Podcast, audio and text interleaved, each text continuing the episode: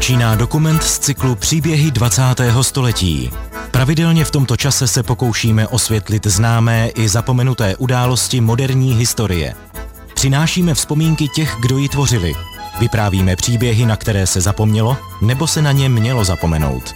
I novodobé české dějiny mají své hrdiny i zbabělce, temná období a chvíle velkých činů. Končí školní rok. Asi milionu žáků ze 4 tisíc základních škol začínají letní prázdniny. Nezisková organizace Postbellum i letos ve školách zorganizovala dokumentaristický projekt Příběhy našich sousedů. Zapojilo se 2150 žáků, 414 učitelů ze 375 škol. Ale abych vysvětlil, v čem projekt vlastně spočívá. Je to jednoduché. Čáci 8. a 9. tříd a studenti středních škol musí objevit a zdokumentovat jeden konkrétní životní příběh nějakého zajímavého starého člověka. Žáci si vezmou kamery nebo diktafony a společně s učitelem a obvykle i s naším koordinátorem navštíví pamětníka a natočí jeho vyprávění. Ze záznamu pak vytvoří reportáž. Kromě toho žáci absolvují řadu kurzů, jak například pracovat s archivními prameny, jak sestavit scénář, jak vytvořit rozhlasovou reportáž. Na závěr projektu, který trvá i několik měsíců, se z celého kraje sjedou tyto dokumentaristé, pozvou pamětníky, učitele a rodiče a před tímto publikem vystoupí s krátkou prezentací své práce. Prostě stručně a zajímavě odvypráví příběh. Z letošních reportáží vyberu jen několik, které mě čím si zaujali. Zazní například vyprávění pana Nováka, kdysi studenta, kterého v srpnu 1969 zatkli na Václavském náměstí, kde si připomínal rok od okupace.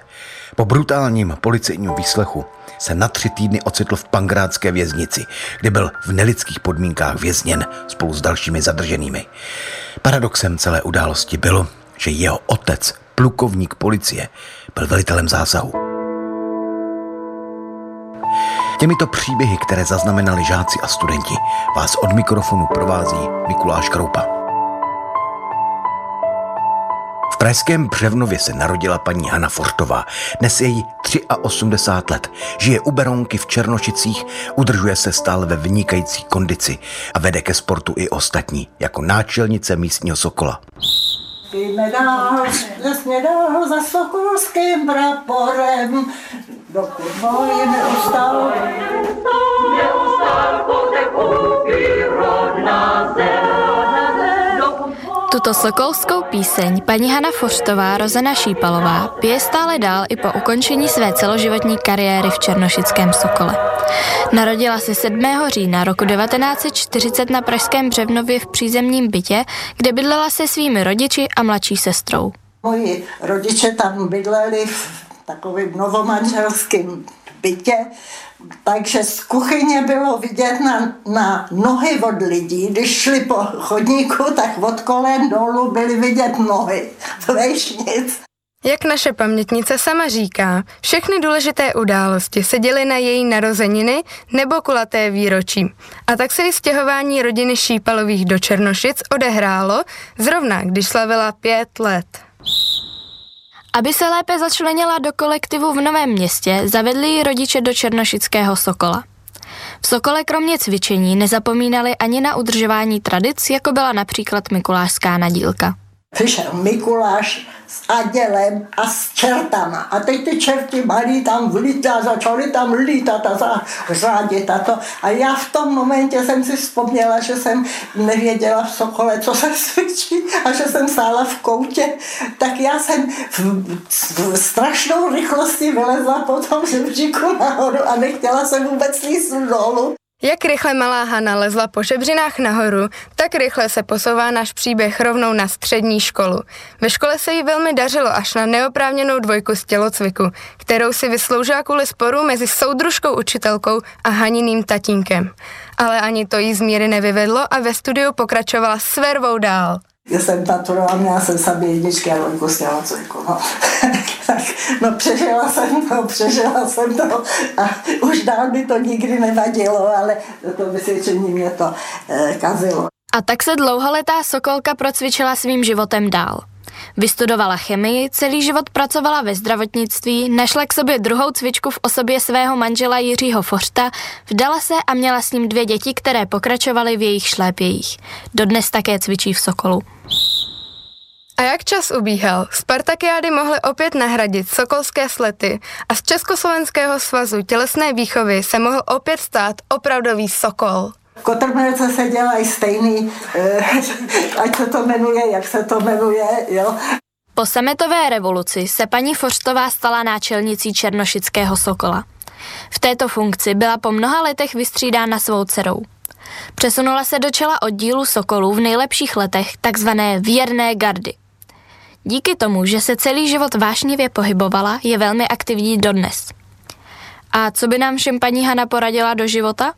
Dívat se na všechno optimisticky, jo. protože eh, nejhorší je, když si člověk řekne, to zase, zase musím tohle, zase musím tohle, mně se taky nechce a musím, ne, prostě něco, co musím udělat, tak to udělám, ale když to udělám, tak mi vyjde čas na to jít se projít nebo jít se zaplavat.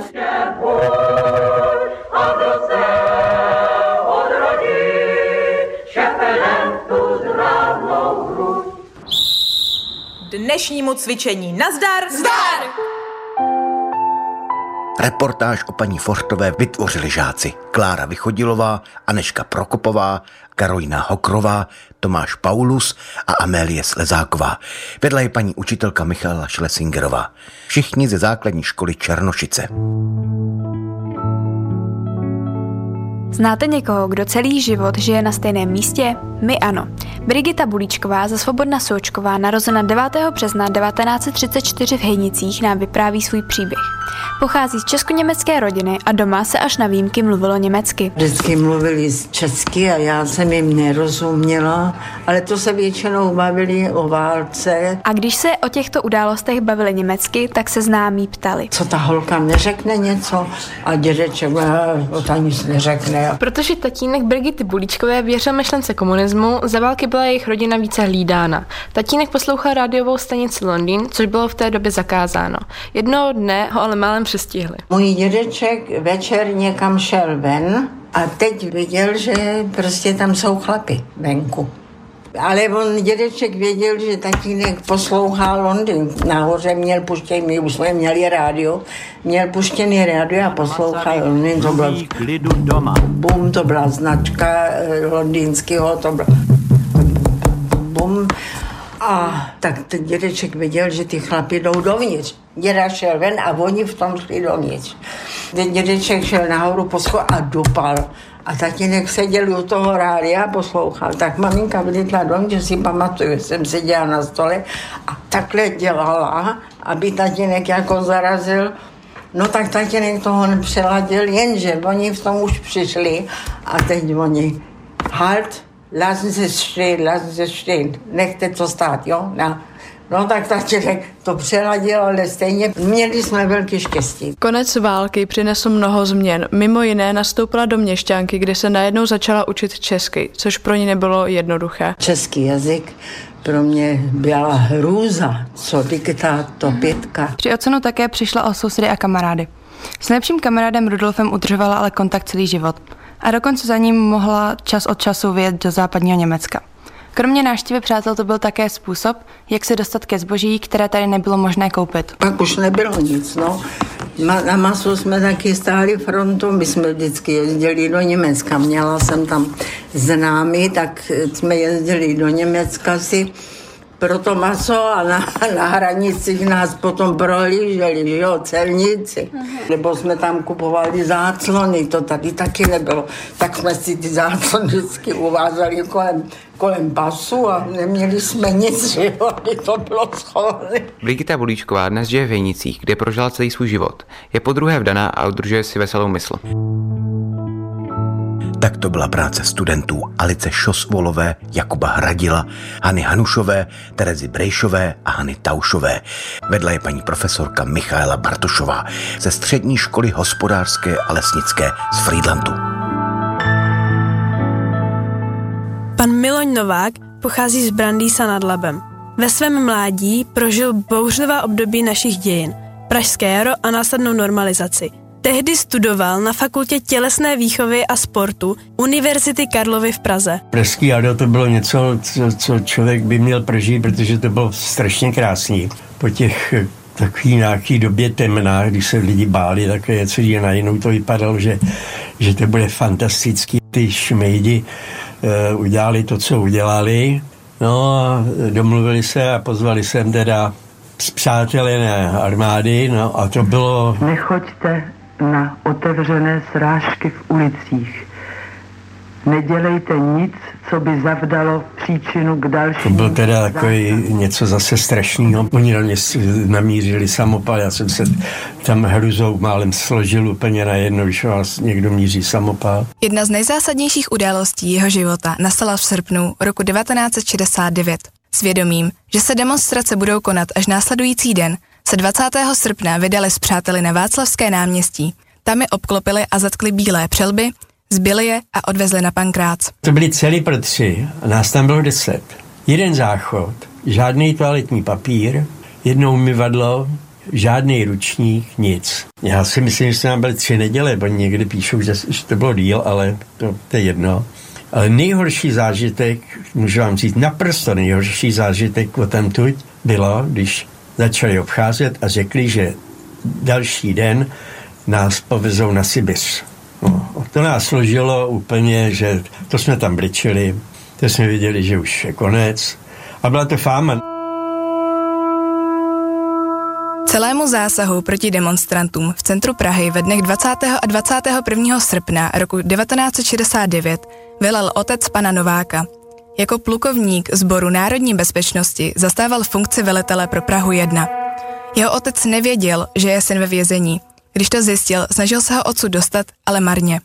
Zajímalo nás, jestli pan Novák zásah na Václavském náměstí otci vyčítal. Já jsem mu to strašně dlouho vyčítal, ale on eh, potom se prokázalo, že se zachoval velice dobře a proto ho taky vyrazili, o tam tu tě skončil jako dělník v tiskárně zase. Jo. A jak dopadl Miloň Novák? Ze školy ho nevyhodili, podržel ho děkan Ladislav Serbus.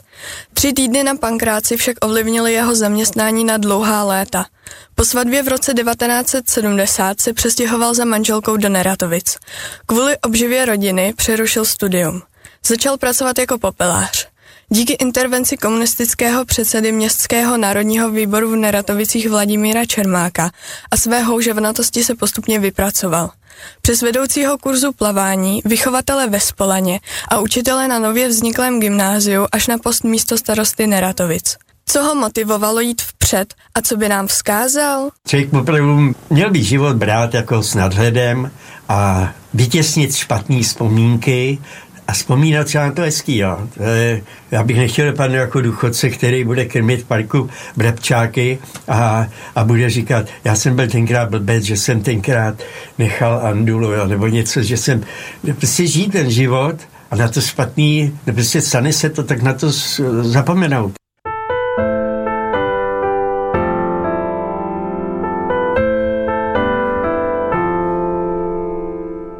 Příběh Miloně Nováka zpracovávali studenti Veronika Kuželová, Tereza Opršalová a Terezie Sládková. Vedl je pan profesor Vladimír Beránek. Všichni z Neratovického gymnázia Františka Palackého. Paní Hilda Bartaková se narodila 3. července 1928 v lužisko-srbské vesnici Demjany jako Hilda Baršť. Otec byl lužický Srb, matka Němka.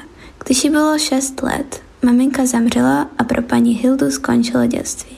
Nová matka byla velmi přísná. Jenom když jsem přišla ze školy, jsem se převlítala a musela jsem pracovat. Buď jsem musela jít na pole, nebo na louku, a nebo doma připravit loupat prambery a tak dále. Na stole ležela tabule a tam bylo vždycky napsáno, co mám dělat. Těžký život měla paní Hilda i během druhé světové války. Tatínka poslali na práci, sestry odešly na frontu s Červeným křížem, oni s maminkou žili ve velké bídě. Chodili jsme zpívat klasy a ty jste museli hledat jako houby v lese. Oni lidi tam zpívali šaludy, dubové šaludy. A to se pražilo, z toho se vařilo kafe A taky se peklo koláč. Ale to cítím ještě dneska, to úplně svírá všechno v ústech. Konec války byl pro paní Bartákovou velmi dramatický. S maminkou museli utíkat před rudou armádou, která postupovala k jejich vesnici. Naložili nejnutnější věci a utekli do lesa. Tam jeli ruské tanky a tam byli ještě Němci. A my jsme byli jako v údolí tom lesi. A ty Němci nás začali střílet. A oni teďka stříleli. To bylo něco. A teď jsme vzali jenom to nejnutnější a prchali jsme jen tak. Po skončení války se vraceli domů, ale cestou je zastavili ruští vojáci. A furt jestli máme putru, putru, já jsem rozuměl putru, putru a my jsme měli trošičku máslo, putr je máslo. A my jsme jako dělali, že nemáme. Ale on mě nasadil na prsa pušku, jako my se tak klepali kolema, já jsem myslela, že jestli teď kouká do tašky a najde máslo, mě zastřelí. A potom ale mě dal takhle rukav nahoru. A tak jsem pochopila, že chce úry, úry. Oni totiž hodiny chtěli. Aby jí nezabavili kolo, raději mu vypustila pneumatiky. Když s ním ale později jel tatínek, stejně mu ho Rusové sebrali. Dobrodružství pro paní Hildu pokračovala i po válce. V roce 1947 odešla do Prahy za prací. Přátelila se zde se studenty Lužického semináře, kteří v Německu studovat nemohli. Zpátky domů museli přes hranice tajně lesem, protože neměli německé doklady. Jednou nesli s kamarádkou velká zavazadla plná věcí pro své rodiny, protože v Lužici byla bída. Na německém nádraží je ale chytila hlídka. Všechno nám sebrali a ještě pokutu jsme dostali. A možná jsme podepsat, že už no. nepřekročíme hranici do Československa. Paní Hilda se ale opět tajně vrátila. V roce 1956 se provdala za Jiřího Bartáka a od té doby žije v Praze. Na hrůzy války nezapomněla a nechápe, proč se lidé ještě nepoučili. A vůbec nepochopím, jak můžu ještě někde válčit. To nepochopím. To většina lidí nepochopí. To nepochopí, víš. Ta válka je něco jiného.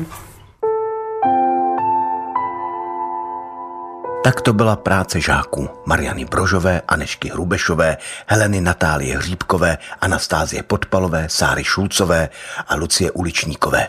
Vedla je paní učitelka Martina Gaslová ze základní školy Glovackého. Nyní si pustíme příběh chlapce, který se jako tříměsíční ocitl v roce 1944 v Jugoslavských horách mezi partizány.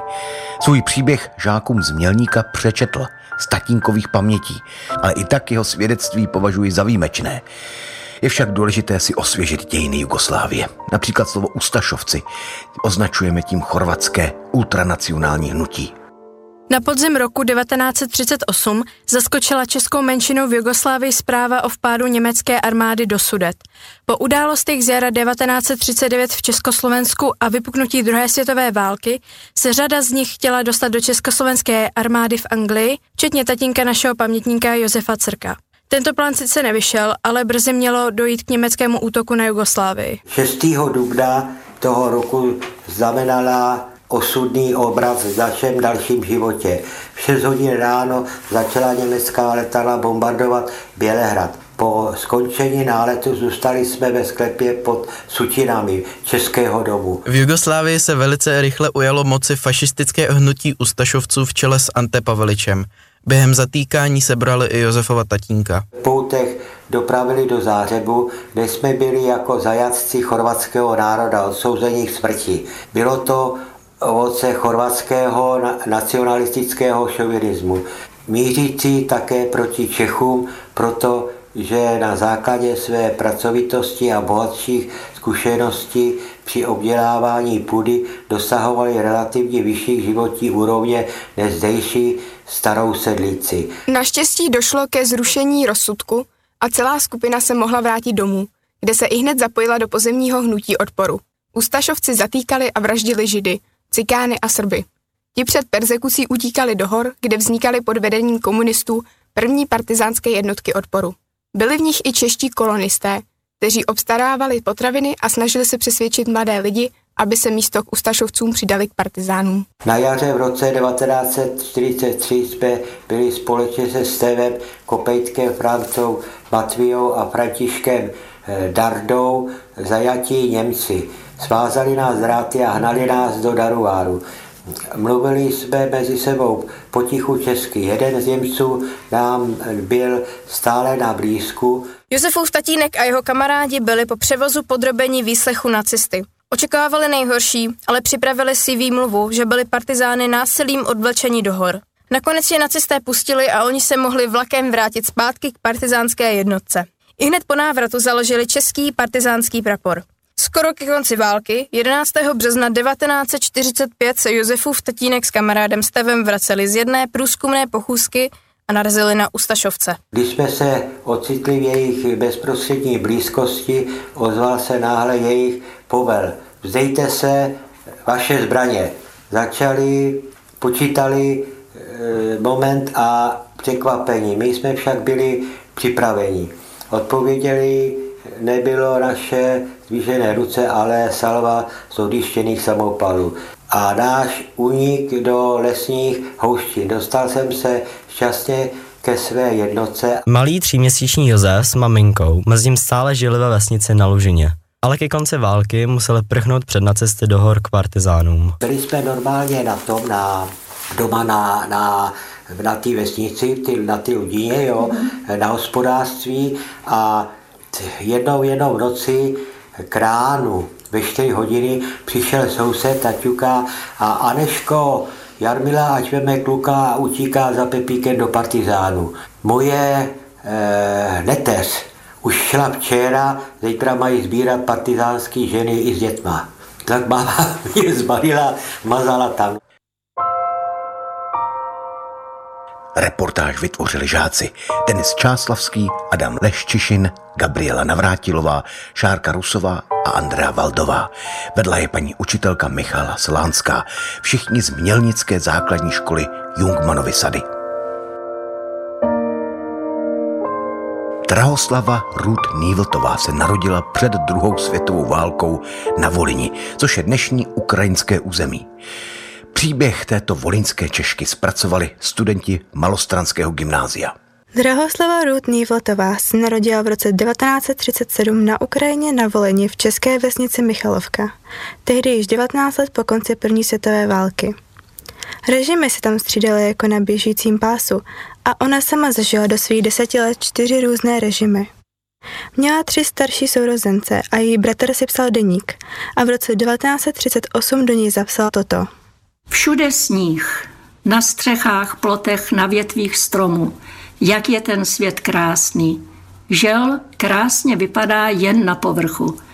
V srdci mám bolest, když si uvědomím ty hrůzy ve světě a vzpomenu na okleštěné Československo. Cituje z deníku svého bratra paní Drahoslava Ruth Nývltová, volinská Češka.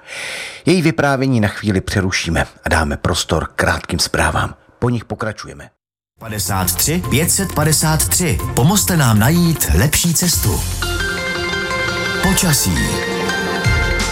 Zítra bude zpočátku jasno až polojasno, později odpoledne se od západu obloho ale zatáhne a v Čechách se občas přidají i přehánky nebo bouřky, a to hlavně na severu. Nejvyšší teploty 26 až 30 stupňů v Čechách bude místy i 32. Tolik zprávy. Posloucháte vysílání Českého rozhlasu Plus. Posloucháte příběhy 20. století. A dnes vypráví osudy pamětníků žáci a studenti, kteří se v uplynulém školním roce zúčastnili projektu Příběhy našich sousedů. Měli za úkol během několika měsíců natočit jeden konkrétní životní příběh nějakého zajímavého starého člověka. Z vyprávění pak vytvořit reportáž. Sešly se nám stovky, naleznete je na stránkách příběhy našich sousedů CZ. Některé krátké reportáže si nyní pouštíme. Skončili jsme v příběhu volinské Češky Drahoslavy Ruth Nývltové. Ta se narodila těsně před druhou světovou válkou na Volini. Dnes je toto území Ukrajiny. Před válkou náleželo Polsku, pak nacistickému Německu a pak Sovětskému svazu. Rodina žila v české obci Michalovka. Drahomíra se narodila jako poslední ze čtyř dětí. Z války si toho moc nepamatuje. Její tatínek tady na Volině působil jako evangelický kazatel. Paní Drahomíra má k dispozici z doby druhé světové války deník svého staršího bratra, ze kterého studentům Malostranského gymnázia citovala. Těmito studentskými příběhy vás od mikrofonu provází Mikuláš Kroupa.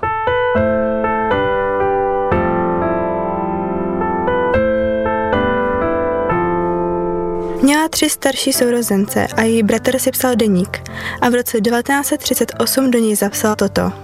Všude sníh, na střechách, plotech, na větvích stromů. Jak je ten svět krásný. Žel krásně vypadá jen na povrchu. V srdci mám bolest, když si uvědomím ty hrůzy ve světě a vzpomenu na okleštěné Československo. Jeho výpověď je svědectvím o velkém vlastenectví, které v nich rostlo díky vlivu rodinné výchovy a také čtení a zájmu o historii jejich původní vlasti. Tento zájem se také poté projevil při mobilizaci do armády. V roce 1939 vtrhli Němci do Polska pod záminkou ochrany lidských práv údajně utiskované německé menšiny. Ruth Nývoltová poznamenala, jaká to je tragická analogie k současnosti. 22. června 1941 ráno napadlo Německo-Sovětský svaz. To se již silně dotklo jejího života. Její bratr si zapsal do deníku toto. Smutná zpráva. Berou koně. Každý se třese hrůzou při pomyšlení, že by mu vzali to, bez čeho se ožních neobejde. Jinou, mnohem horší zprávou bylo, která námi otřásla, že z Michalovky mělo být několik rodin vyvezeno na Sibiř. O tom věděl jen tehdejší sekretář Hulka a nesměl to prozradit pod trestem smrti. To hrozné tajemství, které v sobě nosil, ho téměř zničilo. Ty rodiny měly být vyvezeny 25. června, avšak tři dny předtím vstrhli Němci do země, Sověti měli jiné starosti a my jsme byli zachráněni. V této době Michalovka zůstala na území nesměřitelných bojů Ukrajinců, Němců a sovětských partizánů. Její bratr ve svém deníku popsal nejdramatičtější událost ze 4. července 1941. Po půlnoci mne budí ohromující rána. Třeskot skla, dým, čout, hned na to druhá, třetí, čtvrtá rána a zase hluk padajícího skla a zase kouř. Běžím k postilce drahušky, vytahuji ji z padajícího skla. Tatínek má světlušku na rukou, Jarmelka strká nohy do střevíců a maminka hledá střevíčky dětí. Nikdo nestratil hlavu a já jsem po celou tu dobu té hrůzy nepocítil žádný strach. Rychle zvolal jsem do síně. Ta se nám uprostřed domu zdála nejbezpečnější. Tenkrát bratr strach necítil. V roce 1944 už ho pocitovala celá vesnice. 1. února 1944 začali Němci ustupovat a všude bylo cítit strach. Strach před bandity, před bombami, z násilné smrti, ze ztráty majetku. Posledního ledna jsme usínali v německém státě a další den jsme se probudili v sovětském. A Michalovka byla hned bez koní. Sovětští vojáci brali i ty prašivé. Obyvatelé Volině se i přes špatné a těžké podmínky snažili žít co nejnormálněji a Drahoslava Rudný Vltová ráda na své dětství vzpomíná. Příběh Drahoslavy Rud Nývltové zpracovávali studenti Barbara Bendová, Jasmína Havlanová a Sofia Pisanenko, vedla i paní profesorka Martina Frýdlová z Malostranského gymnázia. Milada Majerová, rozená Svobodová, se narodila roku 1920 do Chaloupky, kde to vřelo životem. Její dětství se ale proměnilo k nepoznání, když jí bylo 10 let. Zemřela jí maminka a otec se znovu oženil. Zase o 20 let mladší slečnu. To byla ta nejmacechovatější macecha, jaká existovala. Milada měla po základní škole dále studovat. Ovšem v roce 1934 nastala v Československu krize a Miladě bylo přikázáno pomáhat na rodinném statku.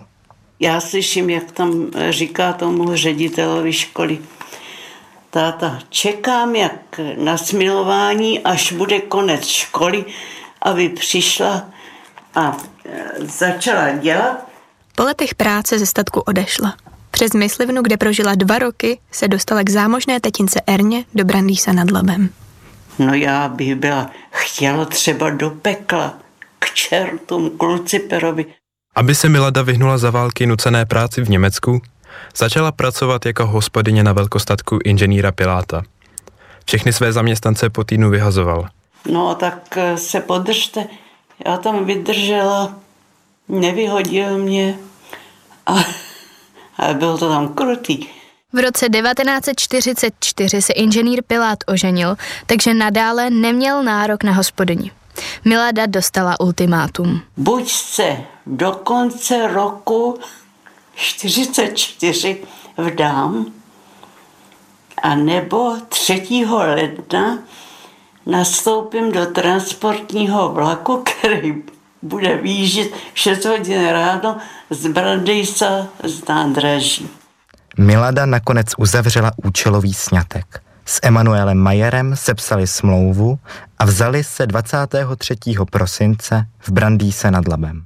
Poslední svatba toho roku, já nevím, co jsem doufala, do poslední chvíle, no ale pomoci mi nebylo, zkrátka jsem se vdala. Ha, tak.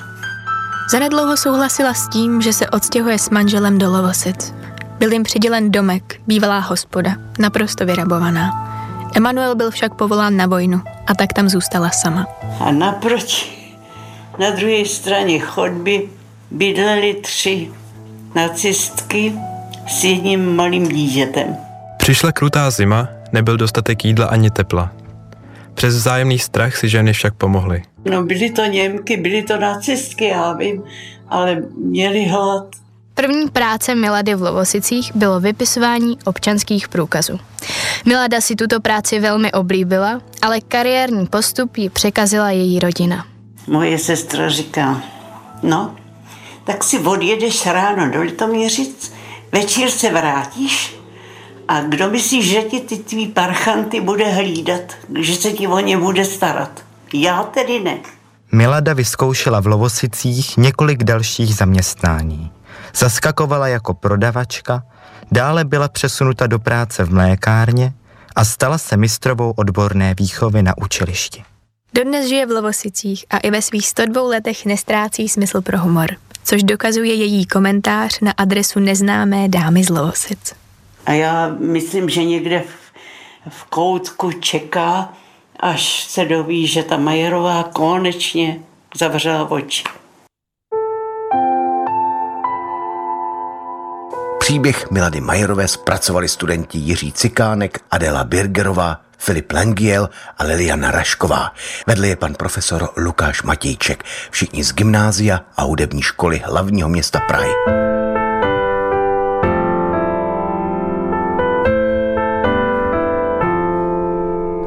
Václav Váhala byl už od malička velmi pracovitý a cílevědomý. Jako malý si vydělal na svůj míč či kolo. No tak já jsem vyšel z pošty, jdu na náměstí, tam jsem začínal a teď oni, lidi mě viděli s těma novinama, tak začali ke mně běhat a dej nám, prodej nám ty noviny. No a najednou se tam udělal hluk lidí a oni mi začali ty noviny brát a házeli mi do ty brešny peníze. Jako. No tak já jsem zhrabl prachy, že jo?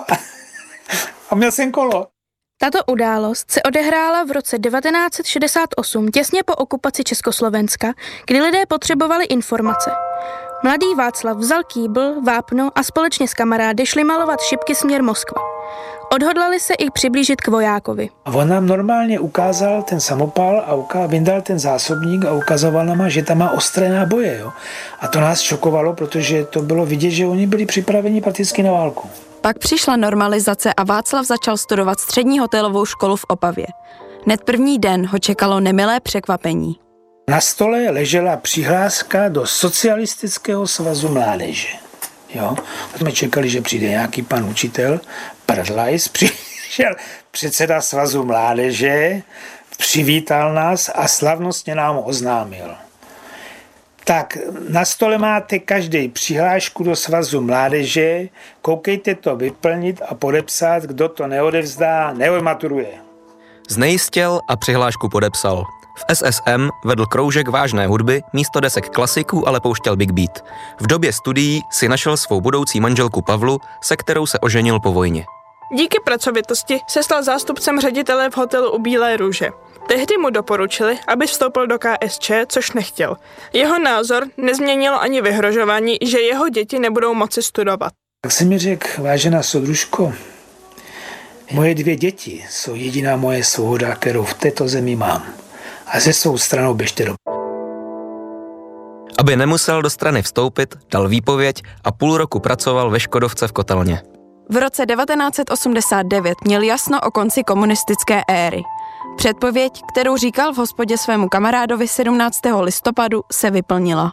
A já mu říkám, Zdenku, dneska je s komunistama konec. A teď vám vyletí chlap vedle od stolu a začal na nás řvát, že na nás zavolá policajty. On to byl tajemník z okresního výboru strany. Václav Váhala se účastnil všech klatovských demonstrací a v roce 1990 kandidoval do zastupitelstva za křesťanskou demokratickou stranu. A co by nám, budoucím generacím přál? Já bych vám hrozně přál, abyste byli šťastní a kladl bych vám hlavně takovou, takový důraz na to, abyste nelhali. Být slušný, čestný, snažit se o to, aspoň se snažit. V životě se stane, že se to po každé nepodaří. Nevadí. Znova. Tolik práce studentů Pražské konzervatoře. Evelíny Fialové, Josefíny Holečkové, Šimuna Váhala, Daniela Petříka a Kateřiny Stokové. Vedli je profesoři Tereza Haserová a Vojtěch Čurda.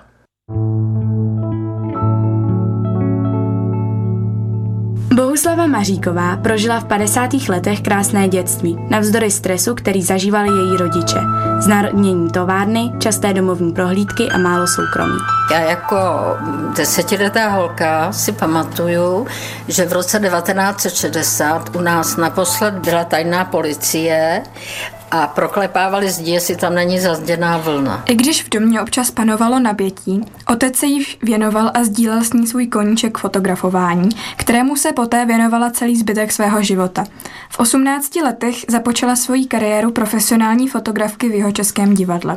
Už v té době objevila kouzlo černobílých snímků. A ten pan ředitel tenkrát řekl, že jo, že to zkusí a že buď prostě mě vyhodí, nebo mě tam když se osvědčím, mě nechají, když se neosvědčím, takže půjdu. Tak já jsem to riskla. Byla jsem tenkrát drzá mladá. No, asi jsem se osvědčila, protože jsem tam byla 26 let. Rok 1968 ovlivnil život její rodiny a také její práci. Z kanceláře ředitele divadla vyfotografovala tank stojící na Modrém mostě před jeho českým divadlem. Tank, který stál před divadlem v roce 68 na tom mostě modrým, tak tam byl tank. A e, tím, že jsem jako měla známé, tak mě pustili e, do kanceláře pana ředitele, takže jsem z toho okna mohla ten tank i fotit. Období sametové revoluce bylo pro paní Maříkovou významné. S divadlem se zapojila do generální stávky a také podepsala petici několik vět. Dále pořídila fotografii Václava Havla s mladíkem prosícím o svobodu své matky. A najednou, když se ten Havel blížil, tak to žbržlení přeskočil kluk. A já jsem ho vyfotila v momentě, kdy má takhle ruce, jakože prosí. To se stane fotografovi jednou v životě, takováhle věc. I dnes se paní Maříková věnuje focení. Sice už nepracuje v divadle, ale vystavuje fotky ve své vlastní galerii. Svůj život hodnotí pozitivně. Mrzí pouze jedna věc. Když jsem se mohla zeptat na minulost, nezajímalo mě. Žila jsem přítomností a budoucností. Teď by se chtěla zeptat, ale už na někoho. Ptejte se doma svých rodičů, protože když se nebudete ptát, tak pak nebudete vědět o té rodině. Ono to tak rychle utíká, že najednou už nejsou. Dá se, že je moc času, ale není. Příběh zpracovali studentky Markéta Piskořová, Ilona Parkosová, Zuzana Veselá, Adela Hančová a Nikola Vlková. Vedla je paní profesorka Marie Mušková z Českobudějovického gymnázia Česká.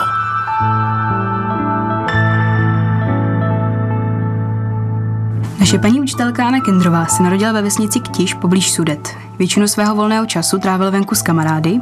V 70. letech chodila do malotřídní školy, kde vyučovali pouze dva učitelé, manželé hurští. Paní Kendrová vzpomíná na svou babičku, která jí vyprávěla o svém německém manželovi. Dlouho si toho svého společného života neužili, protože brzy začala válka a ten můj děda musel do války. Odešel do války, bojoval v německé armádě a když se vrátil, tak to bylo už hodně, hodně dlouho let po válce, protože on byl ještě i raněný, padl do zajetí a v podstatě eh, si od sebe odvykli. A samozřejmě, jak se po válce změnily poměry, tak vůbec jeho naděje na život budoucí nevypadaly dobře. Eh, jemu nezbývalo nic, než jako jeho zbytek rodiny odejít do Německa. Se svým dědečkem se Anna Kendrová poprvé viděla až ve 13 letech při návštěvě Německa. Po příjezdu na hranice si začala všímat, že prostředí okolo ní je úplně jiné. Že prostě něco není v pořádku že v naší zemi, přestože všude jsme slyšeli čas od času vždycky z televize, z rádia, jak imperialisti a kapitalisté na západu zbrojí a chtějí nás pomalu napadnout, tak tam žijí nějak v klidu, krásně, všude to vypadá nádherně jak v pohádce. Když paní Kendrová nastoupila v roce 1989 do posledního ročníku pedagogické fakulty, bylo jí stále jasnější, že vyprávění její babičky, třeba to o osvobození americkou armádou, byla pravdivá. Jako dneska si to pamatuju, byl pátek a já jsem byla s maminkou doma a seděli jsme v kuchyni, měli jsme puštěné rádio, jako většinou večer a najednou jsme zaslechli nějaké podivné zprávy, že v Praze došlo k nějaké stávce, že tam dokonce byl zastřelený student. Tak v první chvíli jsme se ulekli, já říkám mamince, nemáme náhodou zapnutou svobodnou Evropu, že to byla stanice, která se nesměla poslouchat a když by se zjistilo, že ji někdo poslouchá, tak ho mohli i zavřít. O tom, že se v Praze opravdu něco děje, se dozvěděla až v pondělí 20. listopadu od spolužáků. Od úterý nechodili do školy, protože se připojili ke stávce.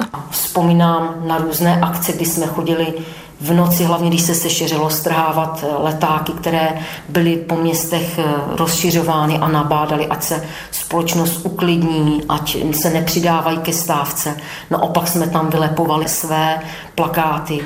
Anna Kendrova i přes aktivní zapojení do studentské stávky a dalších revolučních aktivit dokončila vysokou školu v termínu a splnila si svůj dětský sen.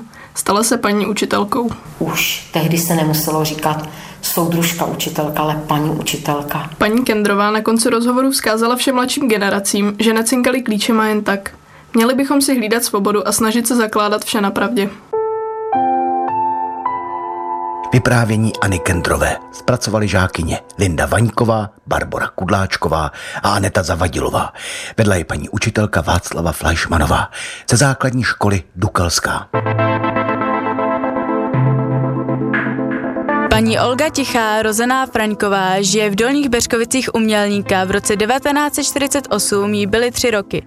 Zažila, jak jejímu tatínkovi Františku Fraňkovi znárodnili kožedělnou firmu Kozak. A už druhý den ráno musel tatínek odevzdat klíče a už nám nic nepatřilo a sebrali nám i vklady, hotovost i nějaké cenosti. Nejprve chtěli vystěhovat z vlastního bytu na hájenku, Nakonec dostali holobyt na zámku Dolních Beřkovicích.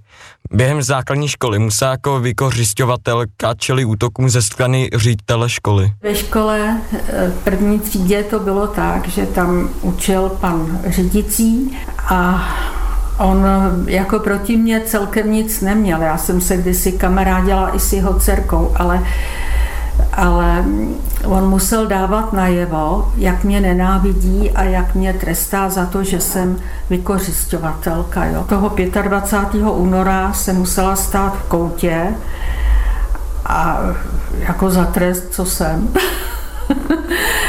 a já jsem tam brečela, protože jsem nevěděla, proč tam v tom koutě jsem, já jsem to tak úplně tu situaci politickou moc nevnímala, no. ne, nedocházelo mi to, i když jsem doma slyšela ledacos. No, tak mě vyhodil za dveře, že na takového zmetka se nemůže koukat, tak aby mě neviděl, takže musím za dveře. No, tak tam jsem řvala ještě víc. A tam v přízemí byl byt pro toho řídícího. No a paní řídící, když mě slyšela bolit na chodbě, tak pro mě šla, vzala mě domů, uvařila mi kakao a teď mi dala nějaký buchty nacukrovaný, vonilo to vanilkou. Jenomže zazvonil zvonek a byla přestávka a pan řídící šel dolů na svačinu. Já zbledla, protože jsem myslela, jako když nestojím za dveřma na hambě, tak co bude dělat se mnou, tak jsem se skovala pod stůl. Paní řídící mě vylovila a on byl jak Milius. Problémy se jí nevyhnuly ani při pozdějším studiu. Kvůli režimu musela jít na zemědělské zahradnické učiliště do Libichova, kam chodili děti nepřátelských rodin. Později se na ní ale usmálo štěstí a dostala se na střední školu do Děčína. I tak se studium neobešlo bez potíží. Jednoho dne si pro ní přijela do školy STB a odvezla ji z neznámého důvodu k výslechu. A mně se začalo dělat špatně, jednak z té houpačky na té židličce a z toho jeho řevu. A jako se mi i žaludek trochu zvedal a tak jsem, tam bylo umyvadlo tak jsem si dovolila, jestli bych se mohla opláchnout. On zase, že to by se ti líbilo, jo. a e, jakože ne, že se, že se nesmí mít opláchnout. A teď on měl před sebou takhle nějaký papír, já jsem nevěděla, co to je. A mě už bylo potom tak strašně špatně, že prostě všechno, co jsem měla k snídani a možná i k večeři, tak se ocitlo na těch papírech a ještě na něm, jo. Později jsem si uvědomila, že mě to zachránilo před podpisem spolupráce s STB. Největší životní vánu dostala paní Tichá, když jí bylo 19. Když jsem se vracela po Vánocích do školy, do Děčína, tak eh, to bylo 2. ledna, tak mi tady na nádraží vlak přejel v obě nohy. Paní Tichá ležela půl roku v nemocnici, kam mi spolužáci nosili učení, aby s nimi mohla postupit do dalšího ročníku. A následně strávila dva měsíce v rehabilitačním ústavu v Kladrubech, kde ji učili chodit s protézami obou nohou. Přestože osud nebyl k paní Tiché vždy přívětivý, udržuje si neuvěřitelný optimismus. Studovala univerzitu třetího věku se zaměřením na dějiny a pracuje pro Červený kříž. Tolik vyprávění Olgy Tiché. Zpracovali ho žáci David Vojáček, Anna Anděla Kořínková a Adéla Hatinová. Doprovázela je paní učitelka Štěpánka Krejčíková z Dolnobořkovické základní školy. Paměť národa organizuje pro žáky, studenty a pro učitele spoustu dalších vzdělávacích programů. Nejen tyto příběhy našich sousedů. Také novinářsko-divadelní kroužky paměti národa, workshopy, kinopříběhy, letní školu paměti národa, lektorské programy, samet na školách, tedy různé programy pro výuku k listopadovému výročí, besedy s pamětníky a různými odborníky. Učitelé a žáci využívají také náš digitální nástroj pro výuku moderních dějin. My jsme to nevzdali. Vše o našich vzdělávacích projektech najdete na webu školy.paměťnároda.cz. Děkuji a krásné léto přeji a naslyšenou se těší Mikuláš Kroupa. Tento pořad vznikl ve spolupráci Českého rozhlasu a neziskové organizace Postbellum. Vše o příbězích 20. století najdete na internetu Českého rozhlasu Plus, na portálu Paměť národa nebo 3x2tv postbellum.cz.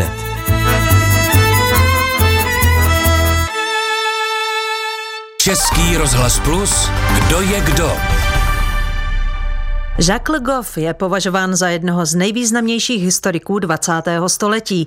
Rozhodně je nejpřekládanějším historikem školy Anal, která v druhé polovině 20. století fundamentálně přeměnila způsob vnímání dějin a bádání o nich.